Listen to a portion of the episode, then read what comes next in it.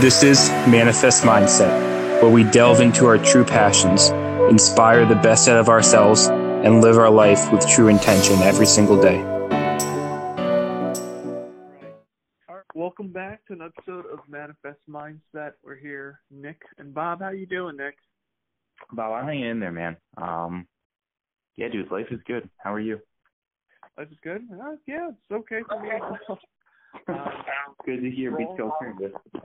Yeah, rolling with the punches. Got my second vaccine, um, so fully vaccinated now. Um, nice. Were you having any uh, soreness, any symptoms? That you made it out pretty good.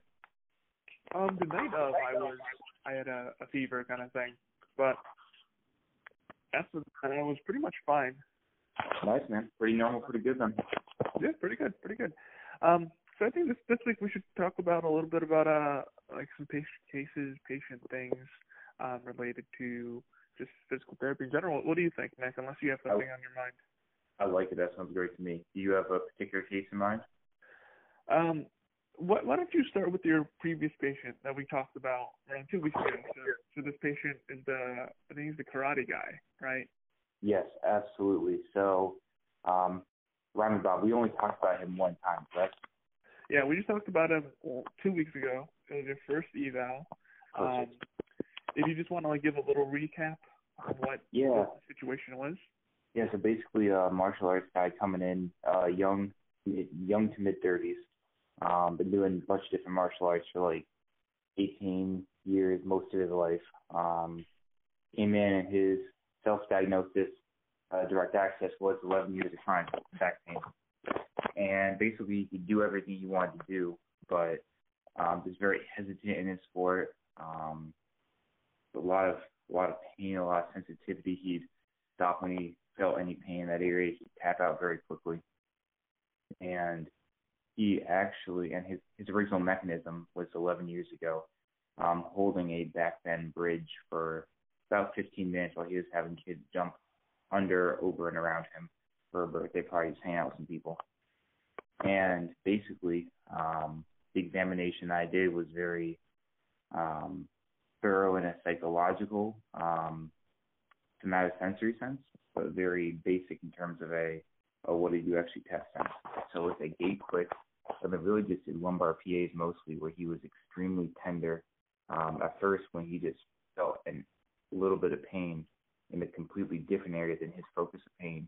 It hit the table hard, tapped out. But then whenever we got to like his focus on pain, like his main center of it, um, so he was definitely had some peripheral sensitization throughout the lumbar spine area. But um, when we just kind of hit on that area where his pain, he couldn't even recognize that that was it was his pain. He had to like put his own hand, his own finger on it to be able to tell. So a ton of sensory smudging. We left him uh, last eval with going about his normal routine, doing his martial arts like he was doing, but seeing if he could just tell, have that self-talk, this conversation with himself, like, hey, dude, your body's like, it's okay. Let me trust this. Let me um, see if this is safe, and not have to do quite as many kind of pre-game rituals to be able to go into those activities for him. And so that's where we left things off last last time, Bob. Okay. So coming in, I've had one other visit with him now. I'm actually going to have uh, later today his third, his second follow-up visit, his third visit total.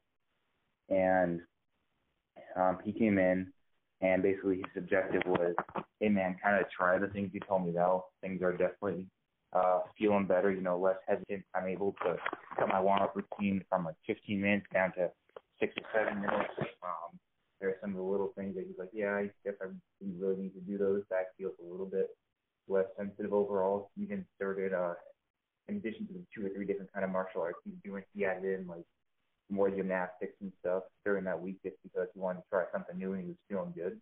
So that's kind of a cool vote of confidence for him too. Now, um, so again, basically for me, it was like, okay, let's do a reassessment.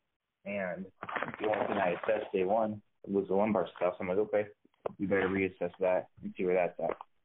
So Bob, before you even have any contact, any idea, what do you think happened when I did the lumbar PAs again? Uh, either it got better or it's it was the exact same. Cool. Okay. I'm going with option number one. You got better. Um, and it was nice being able to go through that process and before it was just okay. Do you feel this? Tapping out. Okay, but then we eventually progressed to, do you feel this? Okay, yeah, you feel it. All right, so now that you feel it, is that pressure or pain?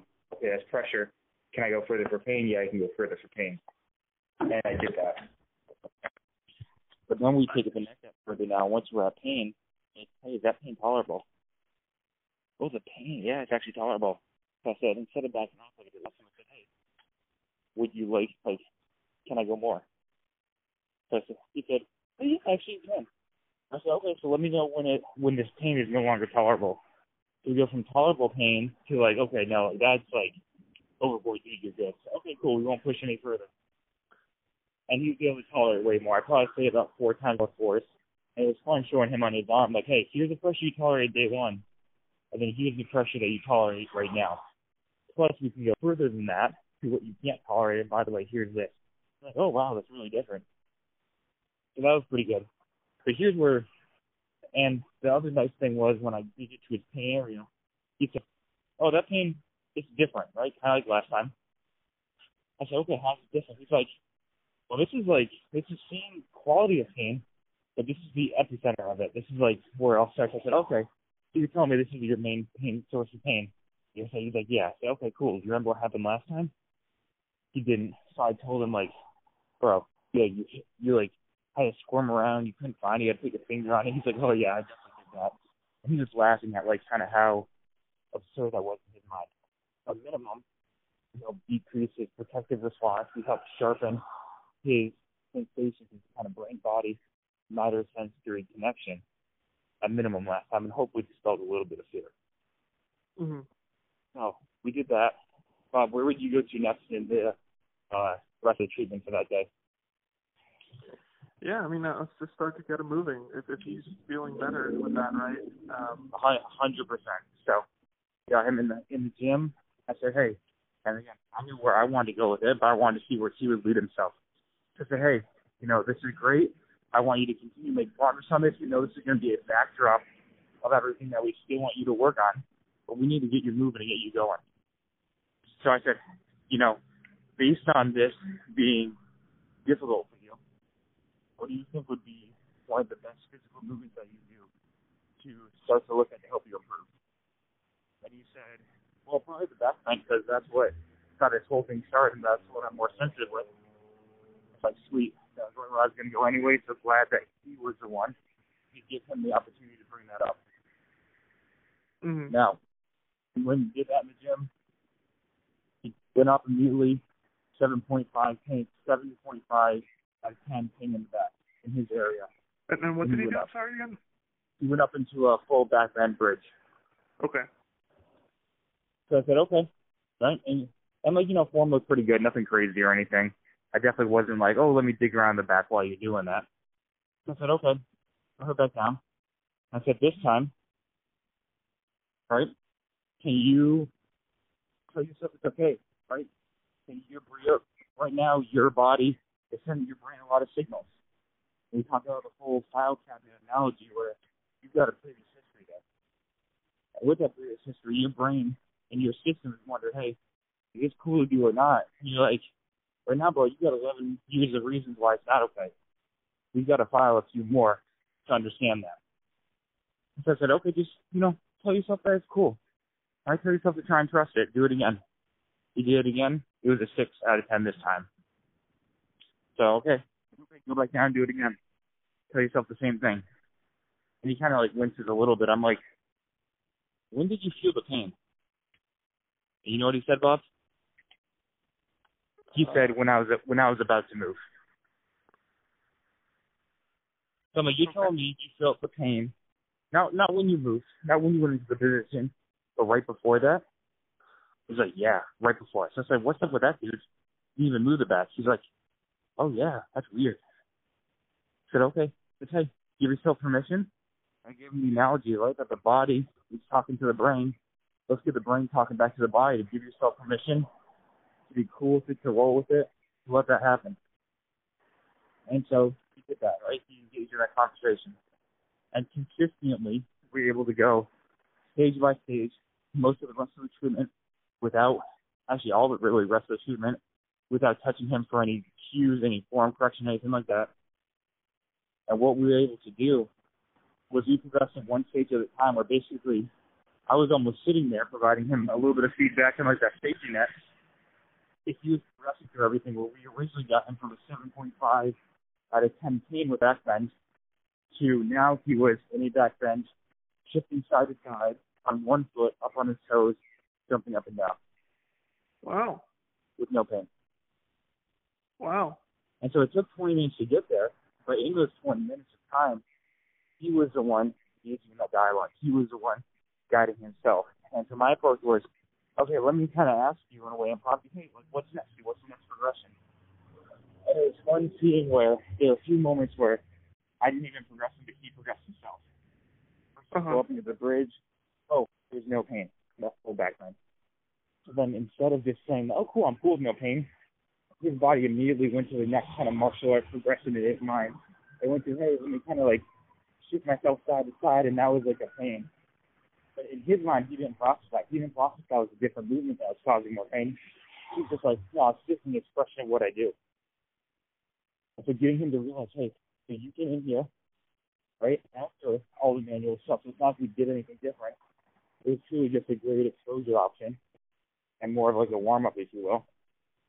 7.5 pain on something that was fairly simple for his kind of physical capacity. It's something much more difficult, more demanding, zero pain at all.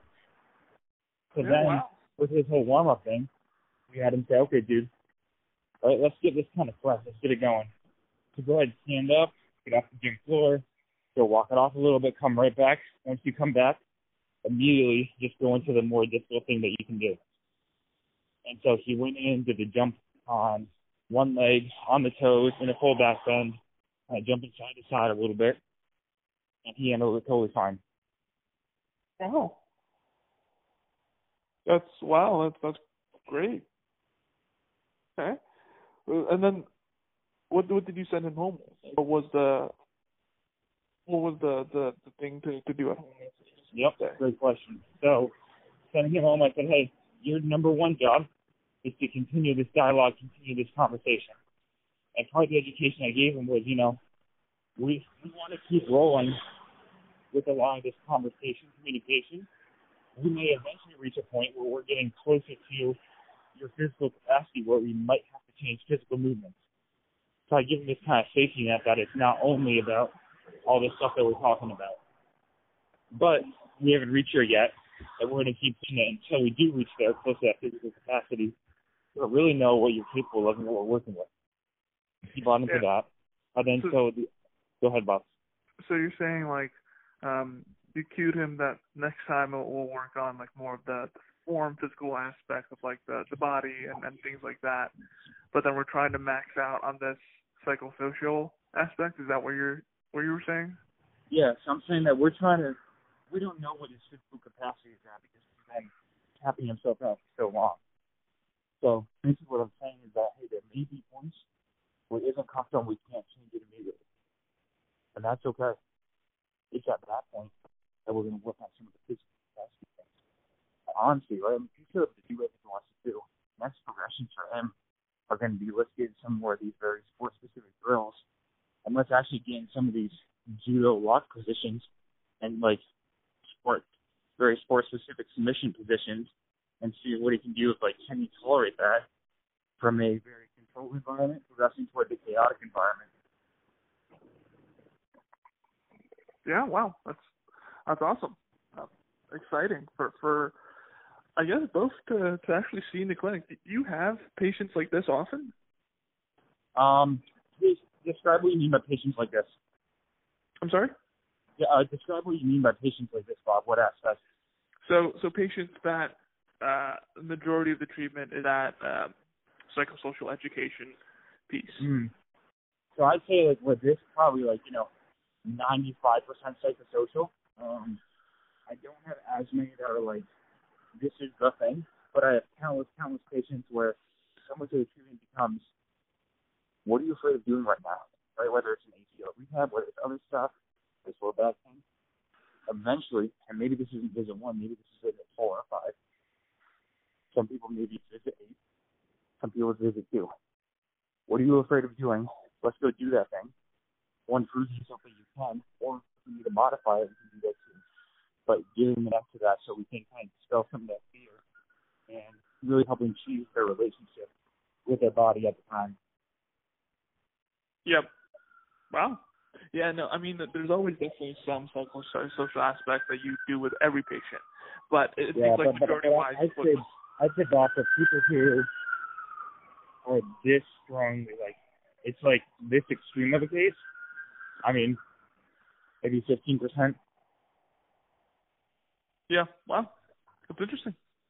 Yeah, so so the, the game plan today, when you see him today, is you're gonna get him moving for another progression of uh what he's capable of doing and see what. Yeah, so so game, game plan for today is hit the lumbar PAs again, see for sensitivity, right? Follow up with that because that's a direct metric for him yeah. for what he can do. Because he zooming through that a lot quicker. You can just say, hey, we did a lot of stuff last time. If we look at this background movement, where do you want to start in the progression? And so that way he has the ability to control it, say, okay, maybe I don't need to start right after the beginning. Maybe my physical capacity is where my warm up can be at a much higher level. And that's cool. We're really fine with that. But then yeah. from there, it's depending on how he responds, actually getting into some very controlled grappling positions. And then actually, eventually, it'll be in controlled scenarios because he's a much better martial artist than I am. I have a lot less training, but actually getting into some grappling stuff with him in some very controlled scenarios and less controlled scenarios. Wow, that's exciting. That's a good. It's it's so interesting to to hear. Like episode one is like, yeah, you're exploring. Episode two, it's really confirmed. Um, or visit two, visit one, and then visit three, we'll we'll hear what happens next next week. I'll so, take a plan, Bob. Yeah, I'm excited. Uh, let me. I, I want to share a quick patient uh, that I thought was pretty interesting. Um, so I had this patient. She's uh, mid 40s, maybe 50. Um, she had basically she's post-op a lumbar microdiscectomy. Um, basically during COVID, she was sitting during work, and all of a sudden she had pain down her leg, and she got drop foot um, down her was it the right side. Um, she went to the doctor. They gave her emergency surgery. Um, six weeks later, she comes and sees me. So her drop foot is completely better um, when she sees me. But pain-wise, she still has really bad back pain um, down her entire right leg, down to her foot. The first thing she tells me is that her foot is extremely wonky. Um, the funny thing with this is one of the students there, their um their CI left for the day, so she was stuck stuck with me. So I was like, yeah, why don't you just make I, I like how your wording is stuck with you. There you go, Bob. I'm sorry. I said I like how your wording is stuck with you. Yeah. Well, she, she was stuck with me um just for this one patient, just for this one eval, and I was like, "Do you want to do this eval? just go ahead, and, and I'll just be watching." Um, and we didn't know what kind of patient this patient was going to be. So she saw that it was a lumbar post-op, and I was like, "Yep, why don't you just take this spot?" okay, sure. So I, I went through her history. She told me all the things that I just told you. Um, her strengths were significantly weaker on her right side. Her um, it, it wasn't that that much weak. She was positive for um, sensation loss on her right side, um, and all that good stuff. Now, Bob, was this a fatigue weakness, like a neurological giving way weakness, or just a somewhat more typical motor weakness? Yeah, uh, a little. I think a little bit of both, kind of thing. Okay. Um, but she had that, and she still told me like every time she sat to uh from sit to stand, she would always feel stiff. She would feel when she would worse when she would worsen, she'd feel stiff, and her numbness would increase. So I was like, maybe there's um some directional preference here. So I was like, why not? She, she's six weeks. I'll just do a basic repeated extension standing. I, I don't expect to see what happens. And I have the student here, so I was like, why not show her kind of thing. So we did 10 just extension and standings. Um, and she walked around and she was like, wow, my, my foot feels less wonky. And I was like, huh, that's interesting. so I, I put her against the table. I, I do um, just some really gentle ones because I don't really want to aggravate anything from the surgery. Um, and the more she does it, the the less wonkier her foot is. If, if wonky is even a word, I don't I don't know. But that she came sounds like a fantastic word, Bob. Yes. but but she came in limping, um, and then she walked out non-limping with with less wonkiness in her foot. So I just sent her away, and I was super excited. I was like, "Look, student, isn't this so cool?" Um, and she was really indifferent. But um, so, so we've been progressing her. I've been making sure that, that the scar good mobilized and starting some strengthening with her and doing all these things. Um, so basically, she, she was a, a residual derangement of the, the lower back, which would mean she responded to essential movement. So everything centralized, like all her pain was gone, except for her foot, which she said like this had this really like um tightness in her foot, like her really uh like she couldn't open her toes um for her feet. So I was like, okay, I'll just keep on progressing you, seeing how, how it goes. And two or three visits, some more, she was basically the same. It was like a three out of ten. And Bob, where on the foot was the tightness? So, so just the the second, third, and fourth digit, Okay. and then all the way down, kind of thing. So really, that On the plant, plantar surface? yeah, the plantar surface. So yeah, like like Yep. uh, like that dermatome, the either S one or S two um, area. Um, so she was like, yeah, it's really tight there. No matter what we do, um, that it wouldn't change. So I was like, okay, we we gone through the forces, we gone through a lot of extension. She was doing hundreds and hundreds of repetitions every day, and her scar was fine. She was doing great. Um, but but one thing she she told me that she really still had trouble with was was crossing her her legs to put on her socks. And she told me that initially, I was like, okay, that's just probably post-op, um, post-op stuff left behind. But it was about like I think eight or nine weeks later when I was still seeing her, and she was still saying it's getting a little bit better, but it's still exactly the same. So I thought I would look at it. Um, I did the FABERs, quick FABERs in supine, so bringing the leg across the body, um, and it was significantly limited. I was like, hmm, maybe there's something in the hip here. So we did a, another quick repeated movements of the hip. I did some extensions in the hip, um, just passively, just just doing like a yeah, just passive range of motion for that. And walk she walks around and lo and behold that three plantar digit or the plantar surface um foot tightness goes down to like a point five. So I was like, hmm, that's so interesting. She has both a, a hip component and a lumbar component, um, even though she's got this post-op microdiscectomy. So I sent her home with it, and I'm seeing her next Monday. But but she, yeah, it's it's been going good, and it's, that's super interesting that I uh I yeah just wanted to share and then hear hear what you think, Nick. Yeah, I think it's a great case, Bob. And you know, it's a will we ever know for sure? No, but I think it's really interesting to ponder, you know, what component of both the lumbar and hip were present prior to surgery. But, you know, my hypothesis is we probably could prevent all that, including the drop foot, um, with that. But who knows, maybe the microdiscectomy was essential. But, you know, let's say that, you know, she is post-op, she's moving less, lumbar restrictions, all that fun stuff. That she'll have at least in the first couple two to three weeks you know, pretty typical that they'll have more hip stiffness from um, avoiding a lot of things if there's a neurodynamic component in there, if there's scar tissue, um, in general from the surgery. So I wouldn't be surprised if some of that hip is more of a compensation from post-op. But either way, I think incredibly important to look at, right? It was like, okay, once things are clearing up, you've had two or three treatments, no major change with the same approach, there's still something residual. Looking down the chain at any kind of points of entrapment is really important. Yeah. Have you ever had like the hip referred down to? I mean, it could be when I'm moving the hip. It could be just the lower lumbar se- segment as well. But have you ever had that like a hip or anything like referred down to the foot for you? Yeah, and I wouldn't always call it a referred inherently. So again, the hip is capable of referring down to the knee. Um, potentially for some people, maybe a little bit lower, um, but not typical. Often, what I think of is where's the is there a source of neurological entrapment for general neuromobility um, that travels up and down that pathway, and does that affect and pull on the nerve that's more a sensitized component is the fibers that do affect part of the foot. So that's kind of my, where my hypothesis goes. Um, Okay.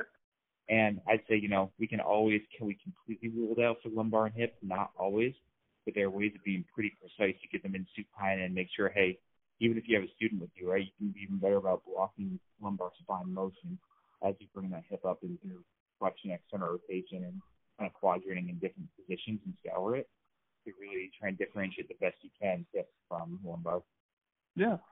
Um, speaking of uh, ruling out the the spine and things like that, how, how do you um, rule out the spine for for any like extremity patients or whatever?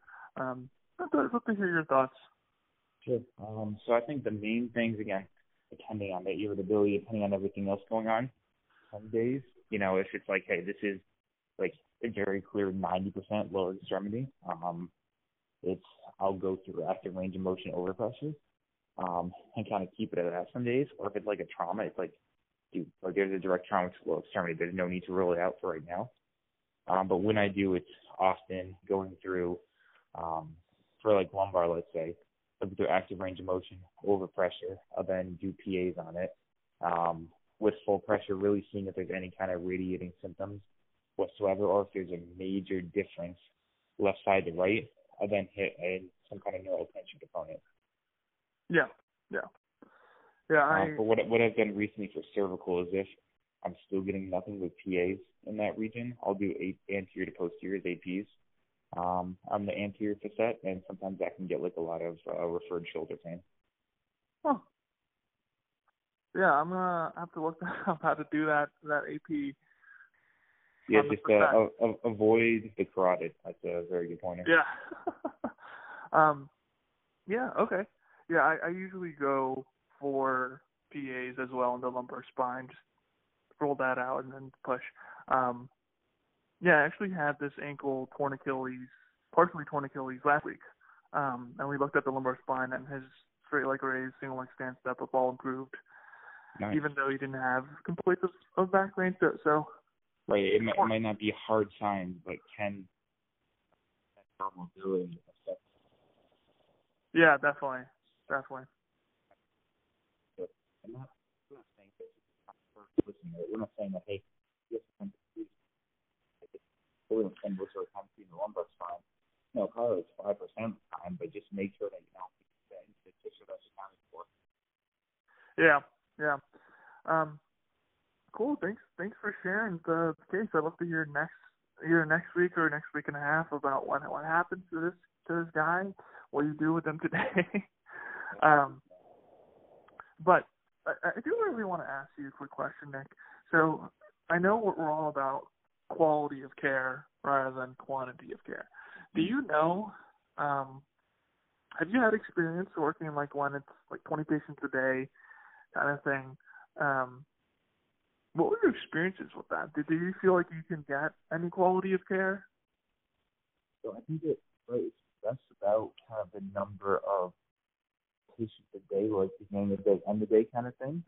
Because I think as clinicians we can do good about staying focused with that. I think it's more in terms of, you know, are we seeing multiple patients at a time? Um, are there challenges like co-treating at the same time? So that's where I think we can run into issues. Um, for myself, I mean, I work basically long, long-ish days, 10-hour days for all my work days. Um, and so I don't, I don't think that inherently affects the quality of care for me. I guess maybe I'm just used to hours or something. Um, but I really think that you know, if, are double booking patients or something like that, that plays a huge role in it. Um, Huh. so I Yeah. guess it, for me, I think the larger influence is what's the overall system set up for kind of hour by hour, and then as you go forward too, it's what is kind of the clinician's individual biases. What do we fall trap to? You know, is this the third visit of kind of going about, oh, this is kind of the same routine thing, versus like, no, we really need to reassess a bunch of stuff. Yeah.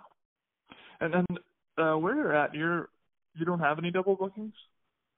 Um, so I have some over. So Kaiser, no double bookings at all. Evolution, my sports gig, we have overlap where I'll have half an hour with the patient, and then they'll do specific routine follow-up exercises with one of the aides that can be within Yeah. my eyesight. Um, but no, no, no true double bookings. So they're always like assigned directly to someone else, which Yeah. um, honestly, I'm I'm phone double for quality. Yep, yep, yep. Cool. Yeah, interesting. I just want to get your take on that. Um, I know we talked about it in the past, but Yeah, and again, there's sometimes where again, I'm not knocking group exercise classes. I think for an extended reason, some of the that camaraderie can be huge and important. There can be a lot of benefits to that. Um, so I don't want to discredit that, but I think in terms of more complicated patient clinical reasoning, getting the best care versus just getting more visits in, um, I, I tend to go away from uh, treating too many patients at the same time, unless like you know, hey, I got two new post-ops that are actually going to help encourage each other. I'm totally cool with some of that stuff. yeah. Cool. All right, let's hit on some accountability, Nick. Um, okay, man. Well, you know, for me, dude, it's all about hitting this OCS, man, getting ready for that. It's uh three weeks from today, which is for you to say out loud. Um, so gearing up for that, dude. Yeah. So, so next Saturday, I have um, a, a bit of a online virtual exam. So I just want to, I guess, go through all the modules for that exam, prepare it, prepare for it, and then crush that exam on Saturday. I think Love that's because uh, it's it's wishy-washy on when I could take the exam because I could choose to take the exam tomorrow if I wanted to, but I want to set a date of Saturday, and then we'll we'll go from there. Of next Saturday. As we know with our history, Bob, is you know we get things done the time we give ourselves. So for you and I both, let's get after it, dude. Yep. All right. It was a pleasure, Nick. I'll talk to you next week. You well, my friend. Take care.